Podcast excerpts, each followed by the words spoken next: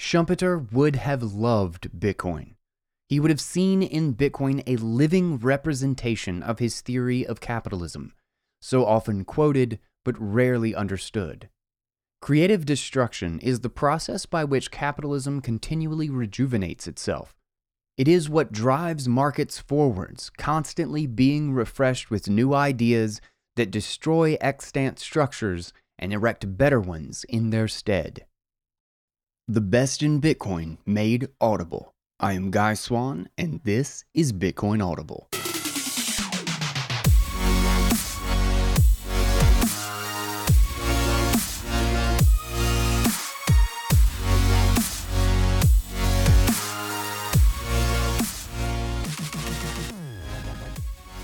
What is up, guys? Welcome back to the show.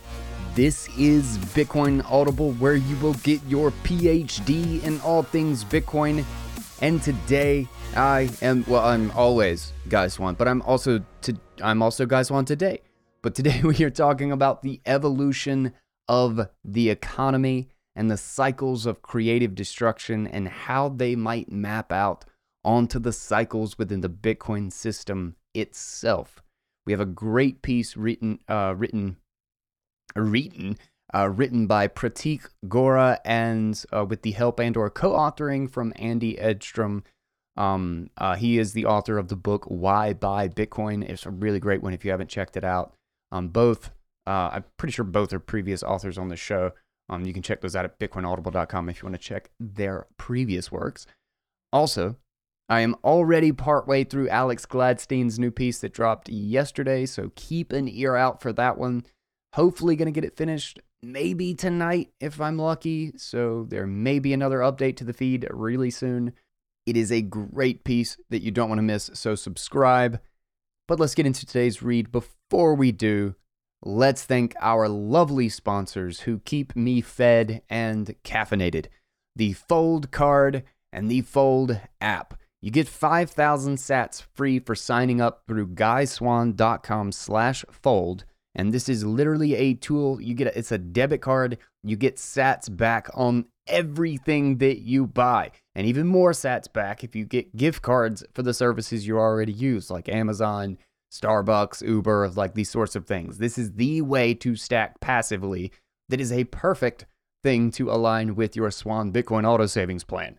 So add these two things together and it's a recipe for super saiyan sat stacking that is always going up. Your stack is always increasing no matter what you do. And you know how you keep that stack safe? You get a BitBox02 hardware wallet. You need a sound, open source, secure hardware wallet that is easy and quick to set up. And the Bitbox is the digital vault for your digital keys. Discount code GUY gets you 5% off. Don't forget it. And with that, let's go ahead and get into today's read and it's titled The Schumpeterian Bitcoin Cycle by Prateek Goorha. The Road Ahead with Andy Edstrom. Bitcoin embodies Schumpeterian creative destruction. Bitcoin also behaves like a physical natural resource with unique differences that make it a driving force for effecting fundamental change, much like gold, oil, or electricity has done. Bitcoin goes through periodic cycles of varying lengths that inspire a creative rejuvenation of its ecosystem, with new ideas and innovations at various timescales and magnitudes. We applied the idea of a Schumpeterian business cycle to Bitcoin and construct a Schumpeterian Bitcoin cycle based on three componential waves a multi decadal Bitcoin Kondratiev cycle, a Bitcoin Juglar cycle that is shorter than a decade, and a Bitcoin Kitchin cycle that corresponds with the halvings. Associated with these subcycles are three ratios that capture their logic stock to flow, or S to F, installed capacity to capital investment, or IC2CI, and inventories to sale, or I to S. 1. Creative destruction. Schumpeter would have loved Bitcoin. He would have seen in Bitcoin a living representation of his theory of capitalism, so often quoted but rarely understood. Creative destruction is the process by which capitalism continually rejuvenates itself. It is what drives markets forwards, constantly being refreshed with new ideas that destroy extant structures and erect better ones in their stead. There are countless elements in Bitcoin that structurally instill the process of Schumpeterian creative destruction in its ecosystem, making it an excellent model for the cycles of capitalistic rejuvenation that formed the basis of Schumpeter's theory of economic growth. For instance, Consider the process of the halving of block rewards. Every 210,000 blocks, Bitcoin forces a creative destruction of itself, urging its participants to either reimagine their competitive edge, seek hidden efficiencies and eradicate waste, or risk being left by the wayside. Bitcoin's worth is rooted in the intrinsic value of capitalism, liberated one cycle of creative destruction at a time.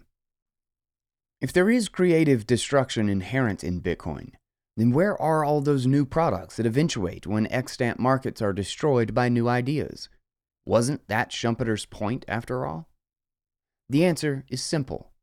Bitcoin evolves into a new product, a new version of itself with each cycle of creative destruction. Since we are so used to thinking of a Bitcoin as immutable, we tend to look past this essential characteristic feature it possesses to reinvent itself. Bitcoin started off as electronic cash native to the internet, but has since become many things besides. It has become the most sound platform for the definitive settlement of contracts. It has become a savings account for individuals and corporations. It has become a useful tool for international remittances. It has inspired an ecosystem of financial instruments, cryptocurrencies, and much else. None of these were imagined as core features for Bitcoin in 2008. Yet, with each cycle of creative destruction, Bitcoin was reimagined. 2. A natural resource with a difference. Bitcoin can usefully be examined as just another exhaustible natural resource that has held the power to alter the course of human civilization, such as gold or even more aptly, crude oil. Crude oil underwent several cycles of creative destruction since its discovery in antiquity. In its long history, crude oil has at various times been used predominantly for heating and cooking, asphalt paving, lighting, lubricating and powering machines, transportation, plastics, aviation, and so on.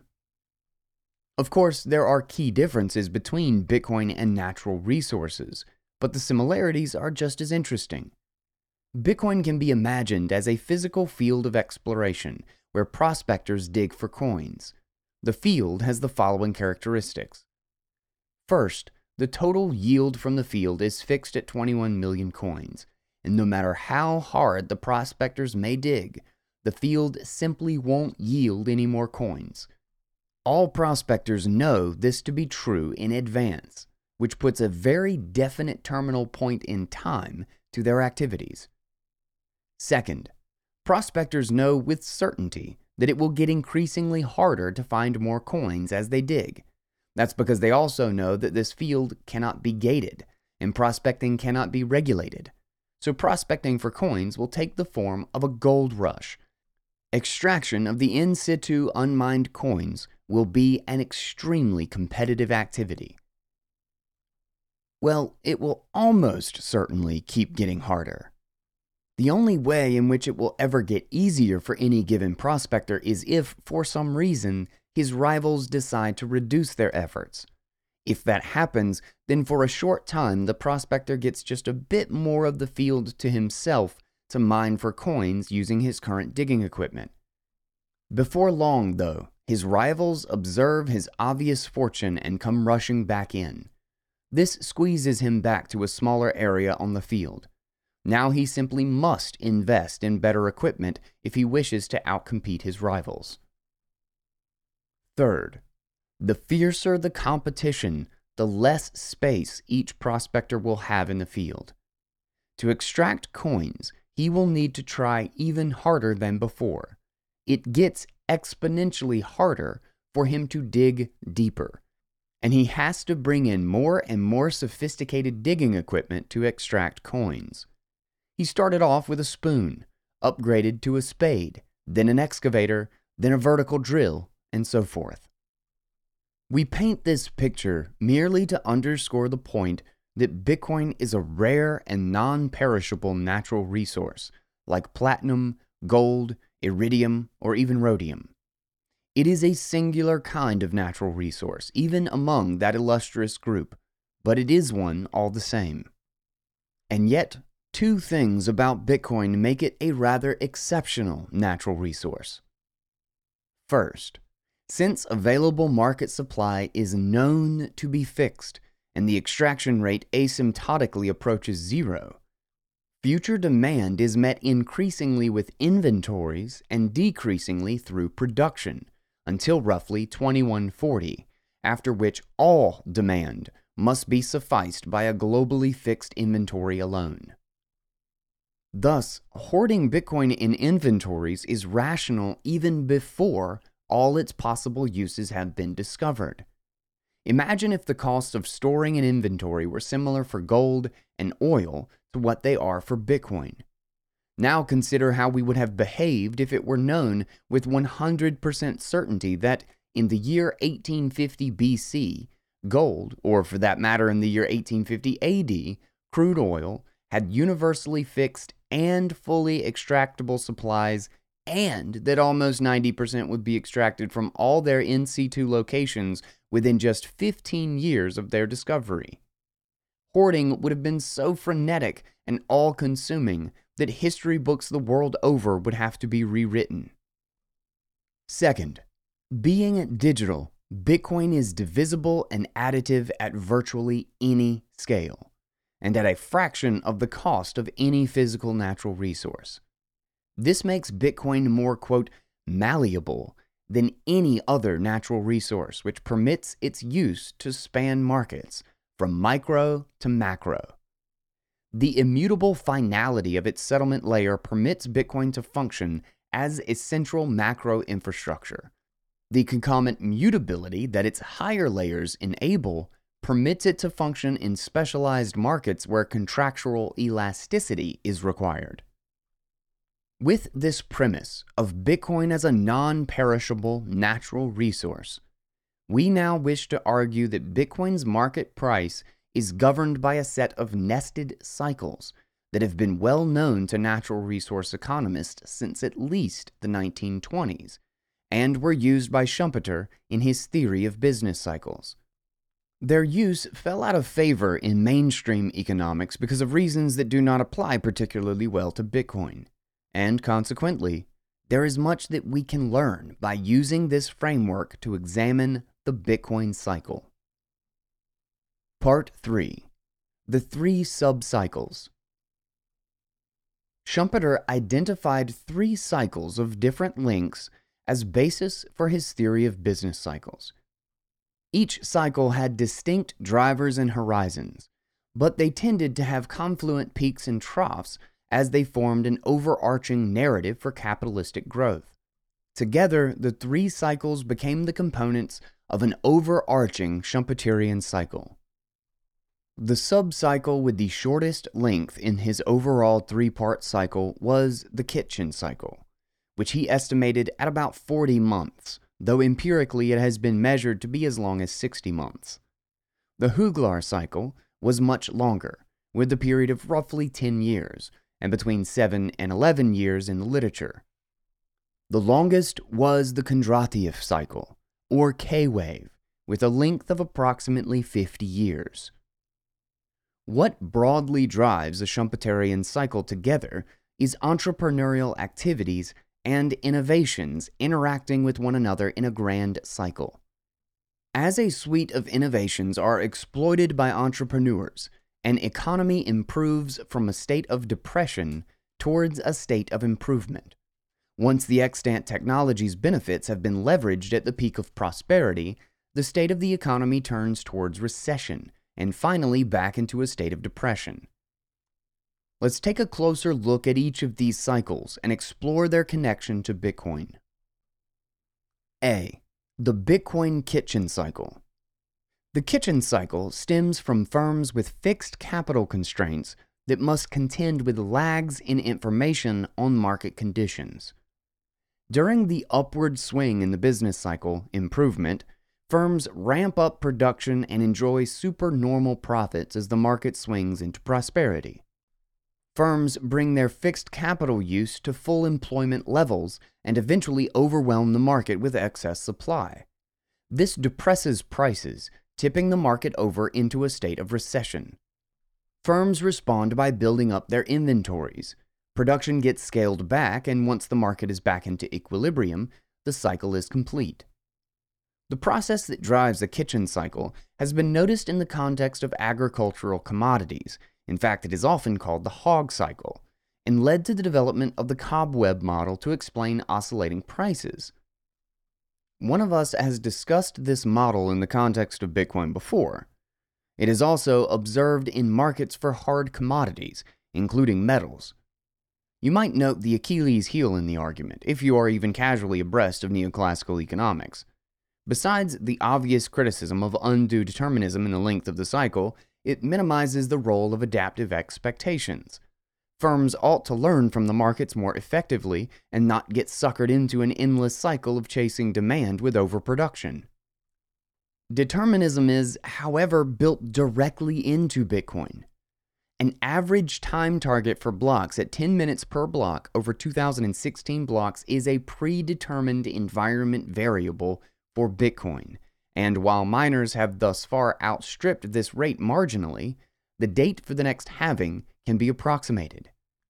While network difficulty and hash rates vary over the course of the cycle, and the latter is affected by market conditions on costs of production and prices, duration of the halving cycle length is known. A Bitcoin Kitchin cycle roughly equal to the halving cycle, 44 to 48 months, makes sense. The supply side, miners, and to a degree even exchanges and hodlers, is incentivized to supply more to the market as prices rise by increasing their hash rates and or drawing down their inventories. When prices fall, miners scale back their hash rates and add to their inventories if they can, or if they cannot cover their fixed costs, they scale back or even exit. Thus, the ratio inventory to sales is crucial to a Bitcoin Kitchin cycle. An inventory is a stock of a given product that the producer has access to, and sales are the flows out of inventories. As selling pressure diminishes and inventories are increased, an increase in the inventory to sales ratio marks the end of the recession phase and the beginning of the improvement phase for the following Bitcoin Kitchin cycle. The ratio falls as the cycle turns from the height of the phase of prosperity and towards the depression phase. B. The Bitcoin Juglar Cycle. The role of innovation and investment is far more crucial in the longer duration of the Juglar cycle, where demand overwhelms the available supply during the upward phases of the business cycle so thoroughly that merely the full employment of existing physical capital is insufficient. The pace of research and innovation increases to effect a change in the nature of new investments made by firms. Entrepreneurial effort in identifying key innovations and deploying them for such new investments takes a longer time than is permitted by the Kitchin cycle. Similarly, during the downward phases of the business cycle, declining demand affects production with a greater lag than in the Kitchin cycle because new investments, once made, cannot be undone within a shorter time frame. A period somewhat shorter than two halvings, roughly 7 to 8 years, seems the most natural length for a Bitcoin Juglar cycle. The first Bitcoin Juglar cycle began in 2009 and completed at the end of 2015, taking Bitcoin mining through an entire innovation and reinvestment phase from CPUs to the first broadly available ASICs. Thus, we are now approaching the end of the second Juglar cycle, perhaps sometime in 2024. And the story of this cycle, we can only hypothesize, will likely be a locational reinvestment of plants in search of energy cost efficiencies from a range of sustainable energy alternatives. Bitcoin friendly energy companies are already building Bitcoin mining facilities next to underutilized wind energy fields producing more energy than can otherwise be consumed, as well as stranded natural gas wells that would otherwise be flared or vented. In the former case, the offtake of excess energy allows otherwise unviable wind installations to remain competitive. In the latter, greenhouse gas production from flaring and venting is reduced by Bitcoin mining. The critical ratio of interest for a Bitcoin Juglar cycle is that of installed capacity to capital investment, since it is at the peak of the cycle that the IC2CI ratio is at its highest and begins declining only as installed capacity of a specific type is overwhelmed by demand and makes the need for newer forms of capital investment more limpid. Hence, the impetus for the next Bitcoin Juglar cycle comes from new capacity coming online through investments in newer technologies, production methods, and materials. C. The Bitcoin Kondratiev Cycle. The Kondratiev cycle, or K wave, is the cycle of the longest duration, at between 40 and 60 years. The cycle emanates from a fundamental and transformative change in technology that brings about broad socioeconomic consequences, far beyond those captured by cycles of shorter links. The more recent K waves identified in the literature include the age of steel and heavy engineering in 1875, the age of oil, electricity, the automobile, and mass production around 1908, and the Age of Information and Telecommunications, 1971. Schumpeter, much in accordance with Kondratiev's own vision, saw the impetus for progression between K waves to be the clustering of several key supporting innovations. The innovative entrepreneurial insight for a transformation to begin the stage of prosperity simply could not arise unless all of the requisite ideas had first been discovered. In the context of Bitcoin, the K waves of concern pertain to the source of hardness in money. Loosely, the waves appear to be the age of gold specie money, 1873 to 1914, the age of the gold standard from 1925 to 1973, the age of fiat money from 1973 to 2009, and finally the age of Bitcoin, 2009 onwards.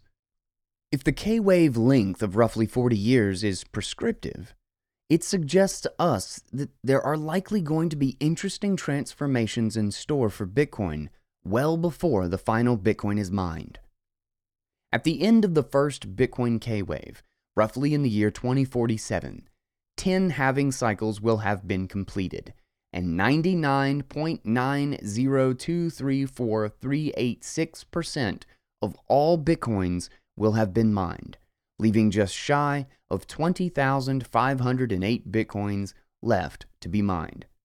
The economic value of block space will naturally rise exponentially throughout this wave, and perhaps this metric will even prove pivotal in effecting the end of the first wave.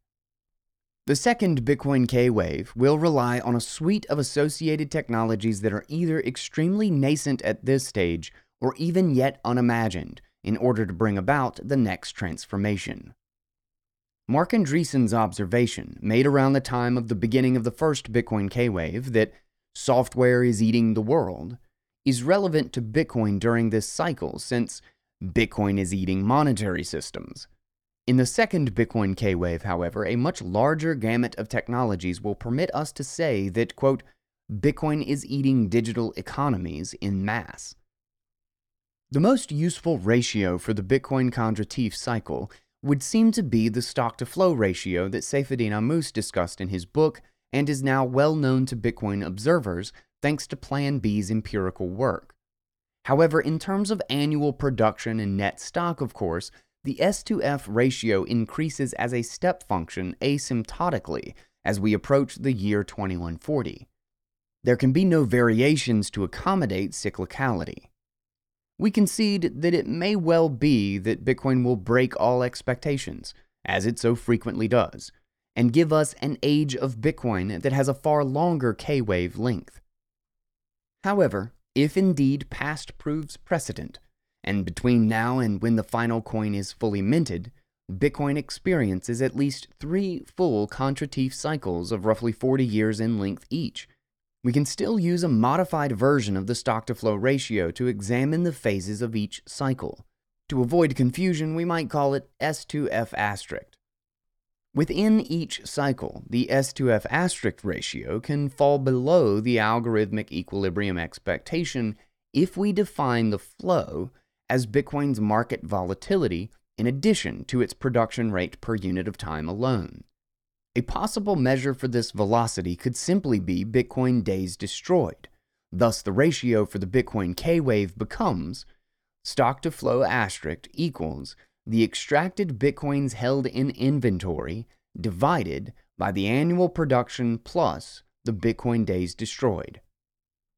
The asterisk stock to flow becomes identical to the traditional stock to flow when the majority of Bitcoin inventories are dormant, which is our expectation as we move from one Bitcoin K wave to the next.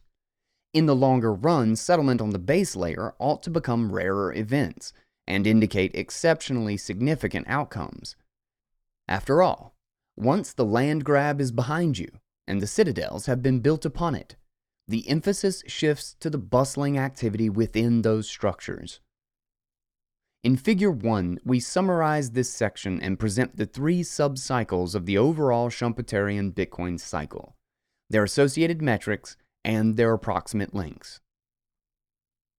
Part 4 And finally, a look ahead. Figure 2 below illustrates the Schumpeterian Bitcoin cycle. The Bitcoin K wave is shown in dark gray.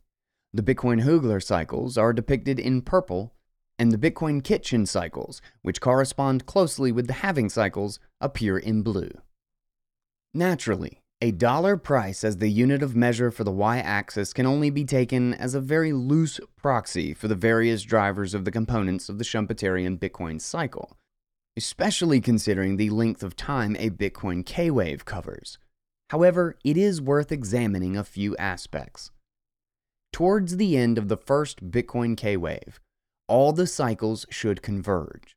The idea is simply that all manner of flows out of all kinds of stocks begin to dwindle as the fundamental drivers of innovation for the next Bitcoin K wave begin to coalesce.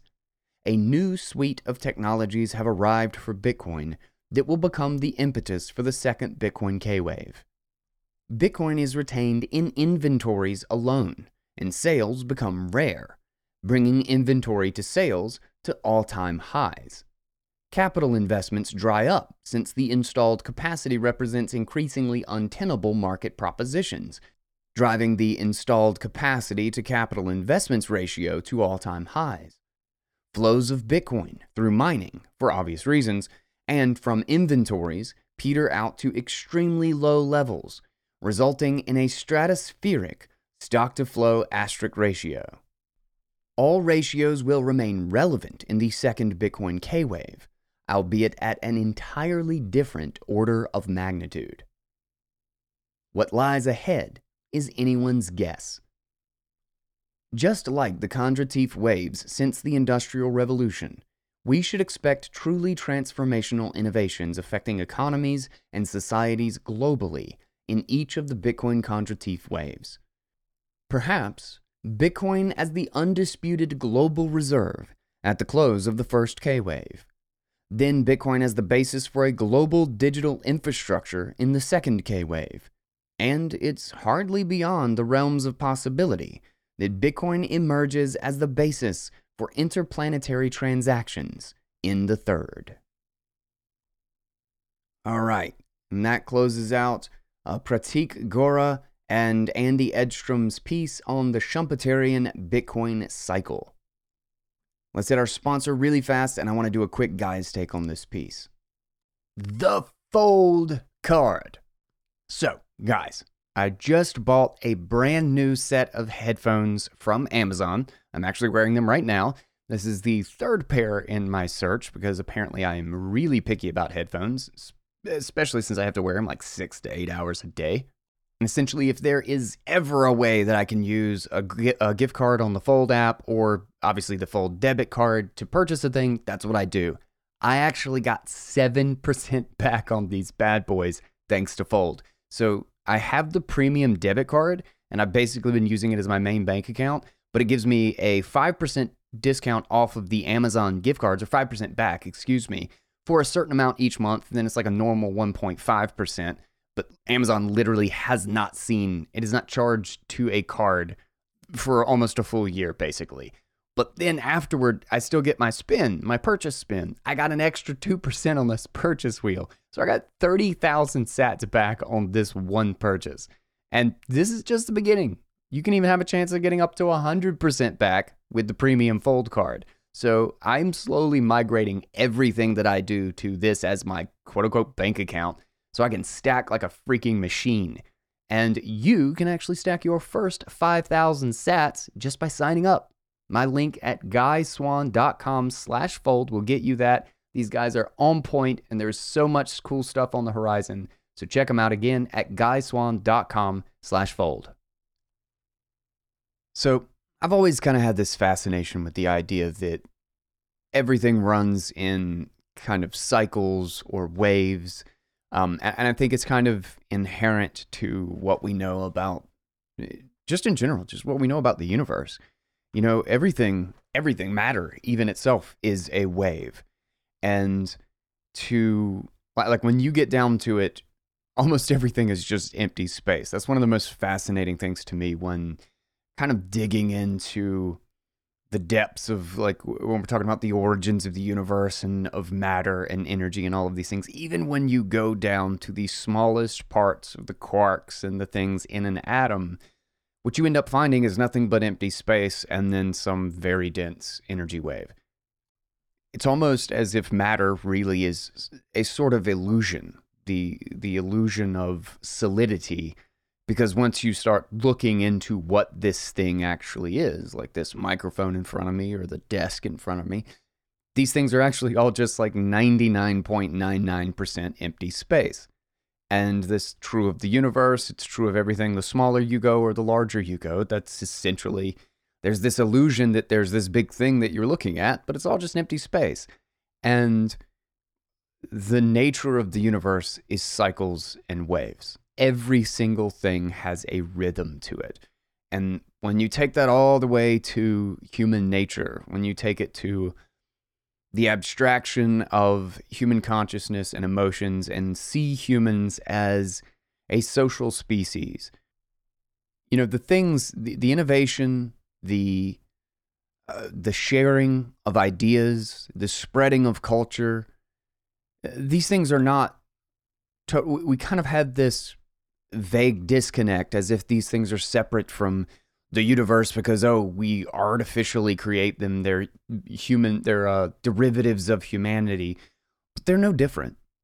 It it almost is impractical to think that of every single thing that we see in the universe happens in waves and cycles it would almost be stupid to think that that wouldn't unfold in the same way that we would not see these cycles and how we interact and just how information and ideas spread it would almost necessitate that. What we know about how information spreads, how we change the way that we think, the delays in it, and how we affect how other people around us affect how we think about things. You look at mirror neurons and just the entire concept of how information spreads and what we accept and what we reject, it almost necessitates that all of it has to happen in waves. So there's something rather elegant and beautiful to the concept of Bitcoin that how this thing has its heartbeat in the every 10 minutes and that even better it's based on probability it's a probabilistic wave which i think is actually kind of akin to how humanity works how culture and information spreads because it's not it's not perfect like you can perfectly predict when or how fast something will move but it's almost like you can just see that there has to be a tendency toward this direction. You can see larger trends. It's very the fourth turning esque. Like you can extrapolate the the perspective and the views and what was tested in each cultural in each culture in each generation as they grew up. By the way, if you have not listened to the fourth turning, um, the fourth turning vibes that uh, uh, Brandon Quittem uh, wrote a piece on it on this show. Cannot remember what number it is. I'm going to pause and just look it up real quick. Wow. Okay. It is way earlier than I thought. It's read 455. I cannot believe it's been that many reads. We're on 560 here. Um, but it's Bitcoin and the rhythms of history. And it's very much it's it's very along these same sorts of idea uh, or the same conceptual foundation, I guess you could say, that innovation, that perspectives, and the framing, kind of the world view of a generation is cyclical. That it is based on the struggles and the point at which, uh, almost really, if you want to lay this out, when they talk about these long, these fourth turning sort of cycles, it's kind of the K wave, the larger, uh, the largest of the uh, cycles, the Schumpeterian cycles that uh, Prateek and uh, uh, Edstrom talk about in this article, it's possible that at that scale, we're even looking at how generationally the the innovation and the capital inventory versus expenditure sort of thing, that cycle actually lines up with even a broader trend in how we think about things. And it would also make sense, obviously, that these things affect each other. But in the context of technology specifically, well, first, actually, let me just. So Joseph Schumpeter, for those of you who do not know, because um, he they actually did not go into it in any great degree. It kind of assumes that you know what the Schumpeter uh, creative destruction concept is.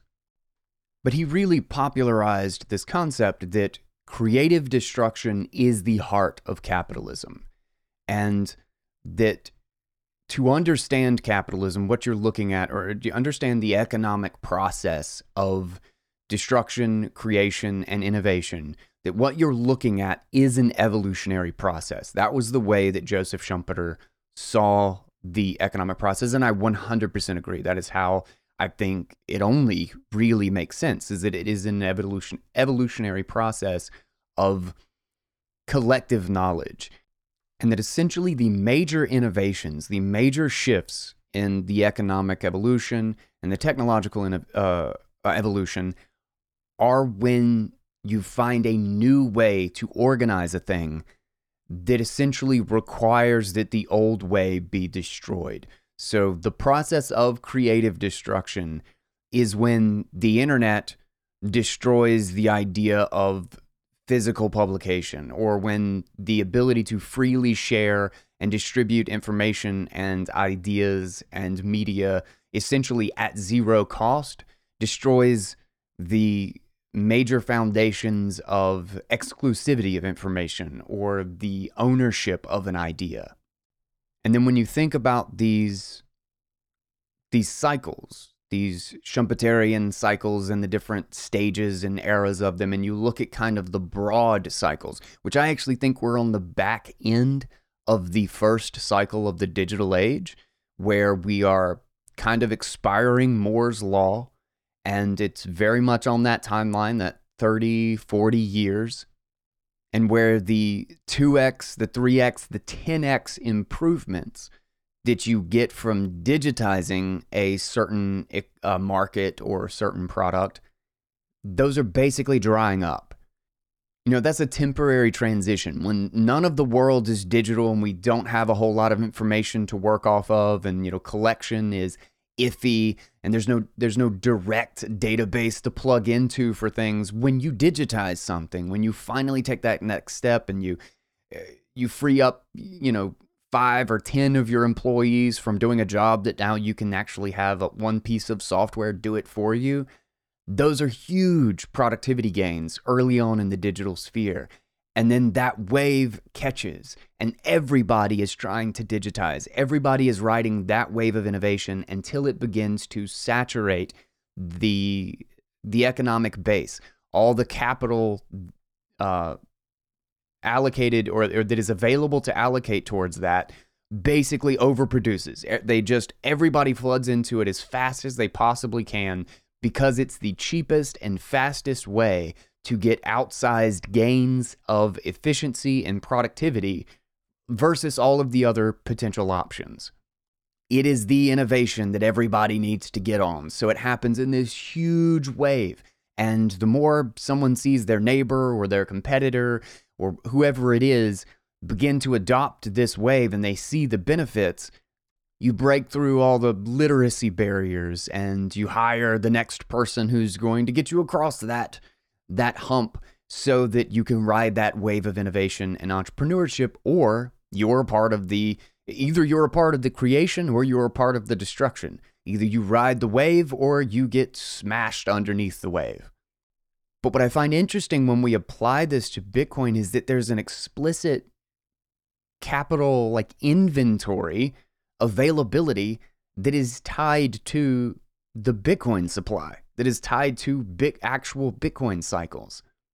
And there are predetermined eras in this protocol that are going to change how that capital is allocated and where most of that capital comes from, which is actually really interesting. And I don't know if I'm totally on board with the uh, you know, I read this piece just out of curiosity. I, I, I can't say that I 100% agree that this these are how the cycles are going to play out and that these are the major elements there, but it is very fascinating and it's not something that I've just I haven't dug into it enough. I mean, literally this is the article really that I've read on the idea of trying to map these the Schumpeterian cycle on top of the Bitcoin essentially supply schedule and inflation schedule uh, cycles.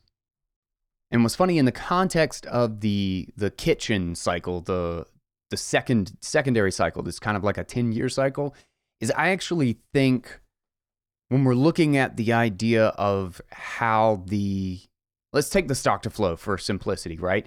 Is that at the beginning of Bitcoin's life cycle here, when the amount of uh, Bitcoin being issued was an enormous percentage of the supply. Was a, a hundred, well, you know, basically the first year it was 100% of the supply, but you know, 50 Bitcoin per block means that the inflation rate, the amount of capital or, or the amount of newly issued Bitcoin coming into circulation was massive. So to have that cut in half to 25 is extremely is very substantial on the flow of Bitcoin on the amount of Bitcoin that's coming into circulation that needs to be met with new demand.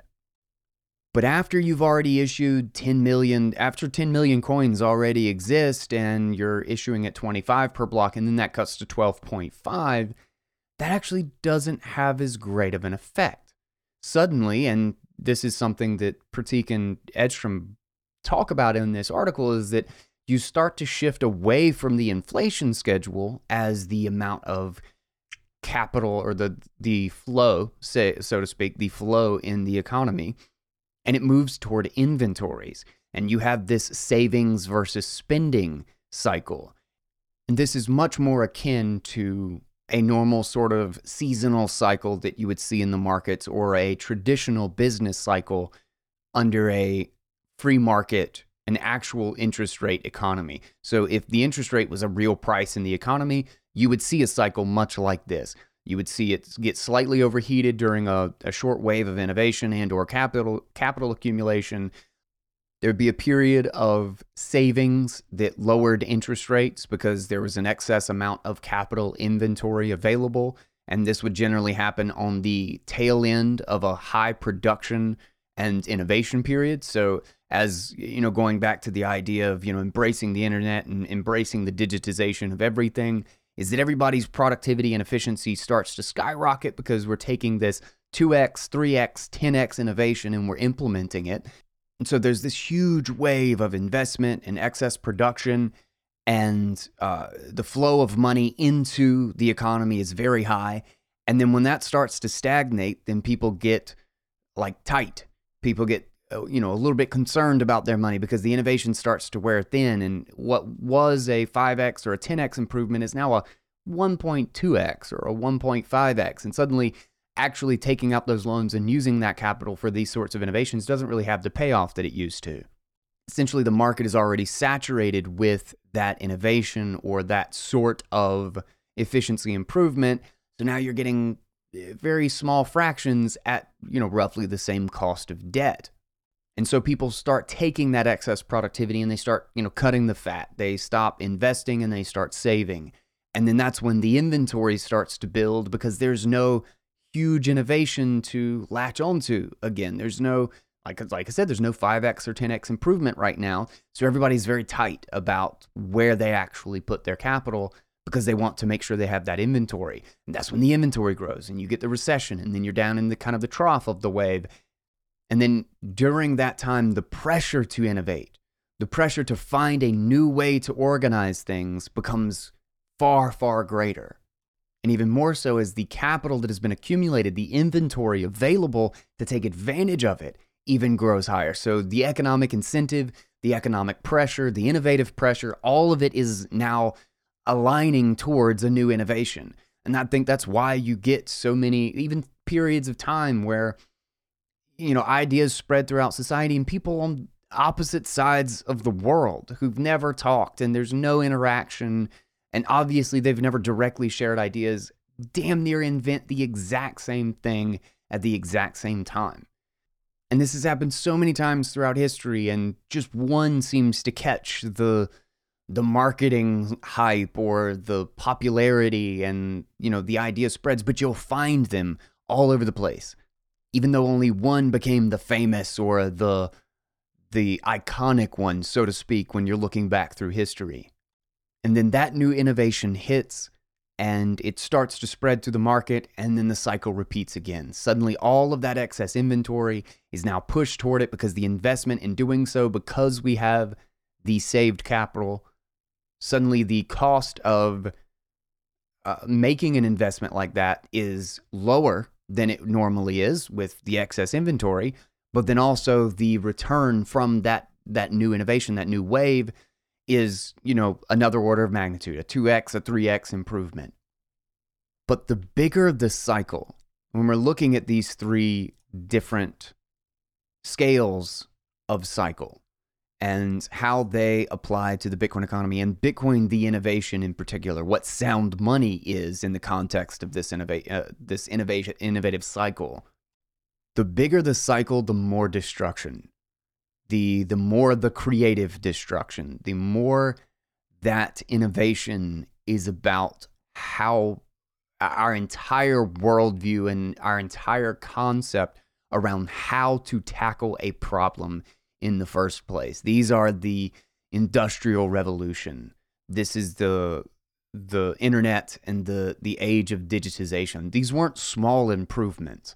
These were improvements that were so vastly different in how to think about innovation, how to think about the very tools we would use to even spread technology and get production. The idea of automation. I mean, think about how much that how much of a breakthrough it was during the industrial revolution to have a machine that could stamp out identical parts when everything prior to it was handmade. It was such a vast capacity increase or productivity and efficiency increase that essentially the old model for creating those things had to die. It had to be essentially destroyed because it was uh, with the new idea, with that new innovation, it was essentially a waste of resources. And we've seen the same thing with the digit the difference between the digital age and the analog age is when that transition happened, the costs of the analog systems are so great in comparison that they simply have to die for the economy to become healthier, for the the uh, the prosperity push, the wave of prosperity to unfold. We have to stop doing that other mechanism. And it's funny to see that Bitcoin is really kind of coming into its own at the back end of what I think is the the the recession or the depressionary era of the digital age that, like I said, those 10x improvements aren't really there anymore in digitizing a thing. You know, the iPhone 13 just isn't that much better than the iPhone 12. But the difference between having the first iPhone and not having the iPhone was groundbreaking. Like it changed the very na- it changed life and how we interacted with each other. But there's an article I read recently actually. It's got to be in my potential read list somewhere, which is so long. I don't even know where I would shit. What is this? If anybody remembers this article, has read this article, I read it. I think it was on Bitcoin Magazine. I do not I do not know for sure, but it was talking about how the physical world, essentially the physical manufacturing and productivity that we have in the world, or innovation in the physical space, uh, has been stagnant for 30 or 40 years, largely because of the the incredible productivity and, and cheap increases in production and innovation that come from digitizing things. There's this idea that, you know, maybe there's some really great breakthrough in a manufacturing process that can increase productivity by 20% or 30%. But if you can get a 3x increase just by digitizing all of your stuff, just going fully digital in your office and the back end and your management and how to decide when to produce and when not to, what you're gonna that other stuff is gonna be left on the table. But as we come to the end of Moore's Law, where those benefits just aren't there anymore, those outsized benefits, suddenly we have this new access to this ocean of information and ideas that we have built up and accumulated over the 30 years of moving into the fully moving into the digital era while we've let our physical innovation the our infrastructure and all of these other things stagnate and even worse is that the government has gutted them we have, you know, it's the capital strip mine. We've just ripped all of the value out of them and exported it because not only did we have the digital wave to essentially distract us from making those improvements, but we sold it out. We we gutted our manufacturing and sold it off to China and decided we were going to be a service economy, which I guess nobody seemed to care that that means we are now 100% dependent on foreign uh, you know, foreign sources for whether or not we eat and we can turn on our lights or not. That's not exactly a good thing in an adversarial environment. But that if you read or, you know, thinking in the context of uh, the last episode about how the dollar reserve system has actually been a huge burden on the US economy and has cost us this, when you export paper, when you export a currency, a money that you just print on a piece of paper as your dominant export, as the thing that everybody values, why are you going to work hard? Why are you going to manufacture? It creates the very structure that makes our manufacturing, our products here in the United States, more expensive. When the rest of the world needs our paper money, which is very easy and cheap to produce, it's essentially a negative subsidy on our products and on our manufacturing. And then when you have a government that's insistent on manipulating the interest rate down, you're essentially doubling down on that imbalance. So not only has our manufacturing and our real production base, our infrastructure stagnated, but it's been bled. It's essentially been gutted for the sake of just moving everything digital and pushing it overseas. We've we've outsourced all the foundation of our economy. But therein lies the beauty of the long cycle the the 40 years cycle that we're moving into that Bitcoin recenters, that Bitcoin actually uh, realigns the incentives properly. And this article was specifically talking about how it puts the focus back on the infrastructure improvements that we could have. It realigns the debt and capital costs in the real world by eliminating that dollar imbalance, that paper currency dilemma, so to speak, that has gutted our economy and it suddenly it hyper shifts that focus back toward the real world, not only just in the context of now we have all of this information and we need to make use of it to make our found to to find that productivity boost again, to find where that innovation is best used when uh, we can't just take out our typewriter and put in a computer and get, you know, a whole lot less a whole lot more productivity anymore but also in the context of defending Bitcoin, of the energy production sector. I mean, like look at what could happen in the next 5 to 10 years if Bitcoin becomes integral to the US economy when we're talking about energy production. When we're talking about you know buffers and uh, load balancers on the grid and the ability to take advantage of disparate and essentially currently uncapturable energy sources that are out there that Bitcoin can actually utilize because Bitcoin doesn't care where it is or what time of day it is or when the consumer needs it. It's just always there. It is a buyer of last resort. I mean, the innovation that is going to come from just just a few of the fundamental things about how Bitcoin works on top of the fact that it's going to realign economic incentive, that it's going to fix that huge debt imbalance and the dilemma of exporting paper rather than something of real value, there's going to be an absolutely massive wave of innovation. And where we've seen the, the digital era come into full force in the last 30 to 40 years, I think we're going to have a Bitcoin era in the next 30 to 40 years. And the rebalancing of economic incentives, the restructuring of actual debt versus savings prices in the economy is going to change everything about the direction and the speed with which the economy moves. The ability to transmit value accurately and have price signals that are meaningful, that actually mean something as opposed to just what this polit- what this politician thinks we should be doing at this time but that it's an actual indicator of real economic conditions and what the economy needs to correct and to produce the most value in the most efficient manner. The prosperity that could arise from this is hard to fathom because this is a global phenomenon. This will happen in the third world, the second world, and the first world at, at, all across the board essentially at the same time. It is open access to everyone. It secures real price signals in the economy. Not it doesn't seek stability for the sake of stability at the cost of useful and real information on the economic condition. It creates real prices and there's essentially nothing you can do about it because the supply can't be manipulated. And it removes one of the biggest frictions on trade around the world today political risk and bias, that conflict of interest around using a tool that is politically manipulated and cannot secure trust because it's based on a political third party.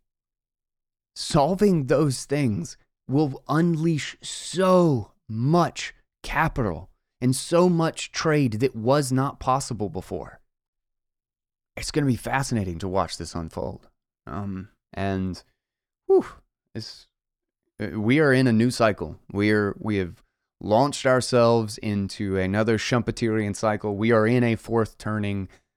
Things are changing at an incredible pace. You know, the truth is extremely hard to find these days because literally everything is compromised and corrupt, in my opinion. I tend to try and not believe literally anything until I have some insanely good reason to do so, because I think the entire mechanism of politics and economic calculation has simply been overtaken by political conflict of interest and manipulation. But the one thing that I think we can all at least agree on, a grain of truth that we can all admit, in regards to the world that we live in is that everything is changing rapidly. And when I say everything, I mean the foundations of how we relate to each other, our political systems, the the viewpoints about what is right and what is wrong in the world, all of this stuff is in flux right now. The the consensus around the state of the world is falling apart. And that is why I think Bitcoin will be such a critical totem to build a new foundation from. It is a tiny thread of reliable consensus in a global hurricane of disunity. The ability to find common ground on something of value that is not a derivative of some political agreement or law. Think everything else that we value the land that we live on, our houses, our debts, government bonds, corporate stock all of these things can become worthless overnight if the wrong jurisdiction writes the wrong thing on a piece of paper and the right person signs it. This makes people deathly afraid to do business and deathly afraid of each other. It removes that trusted totem to do any sort of business. It literally poisons the most basic trust necessary to, to for all organization. The breakdown of trust is the breakdown of society. To have something of value outside of that political interest, of that apparatus, whose ownership is not compromised by anybody's signature but your own, in a world where no one is sure they own anything even more, even the permission to go to the grocery store for crying out loud, something that they own without anyone else's permission is simply revolutionary. We are moving into the Bitcoin era, and it is a wild ride. Uh, with that, um, I have rambled more than enough. Let's go ahead and close this one out. A huge thank you to the BitBox02 hardware wallet from Shift Crypto. Do not forget code GUY for a 5% discount. Um, and thanks to Prateek and Edstrom for putting this piece together and exploring this idea. I really hope you guys enjoyed this one. I will have the link so you can drop some applause over on this one at Medium. And of course, thanks to Fold for their amazing debit card. I actually got my haircut earlier today and I let my stylist spin the wheel for me. I got 1.2% back. It's actually a really great, subtle way to push Bitcoin, by the way. Um, so if you have not, if you're doing the Fold thing, let other people spin the wheel it's a really great way to plant the little seeds of Bitcoin and be like, yeah, I'm getting sats, which are, you know, small amounts of Bitcoin on everything that I do. It's, it's a really great little way to just kind of nudge them about like Bitcoin's important. Bitcoin is here. It's in everything. And, you know, be interested in it without actually, you're not like just explicitly out of nowhere just being like, oh, interesting weather today, isn't it? You know, it kind of reminds me of Bitcoin.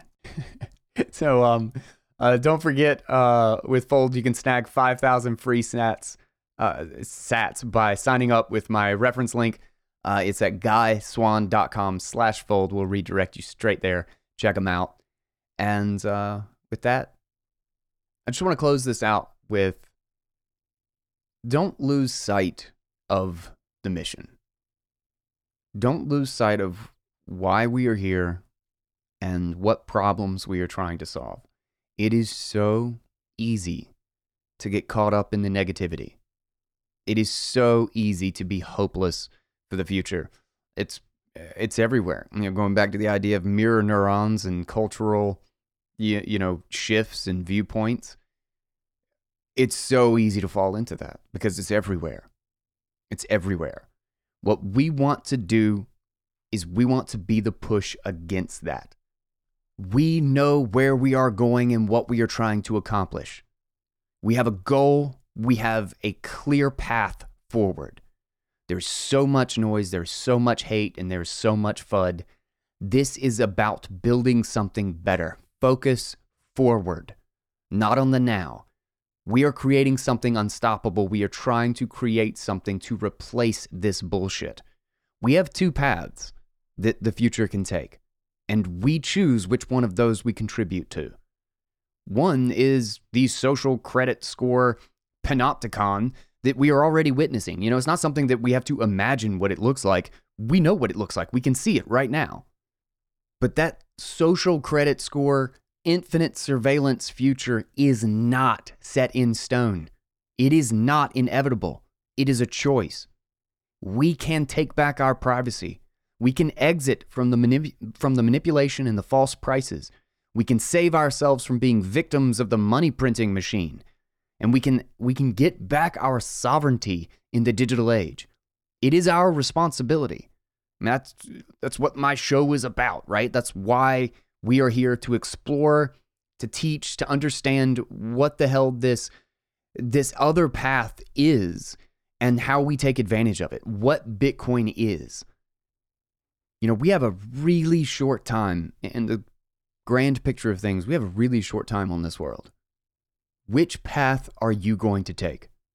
Which one will you devote your time, your energy, your thoughts, and skills toward? We all have that choice. I choose Bitcoin. All right. Thank you guys so much for listening. This is Bitcoin Audible. I am Guy Swann, and until next time, take it easy, guys.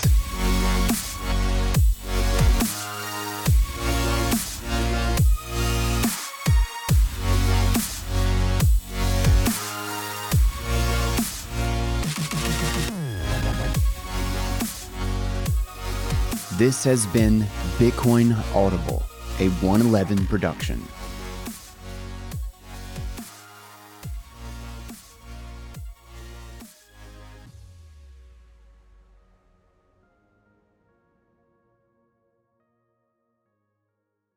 This podcast is a part of the C Suite Radio Network. For more top business podcasts, visit c-suiteradio.com.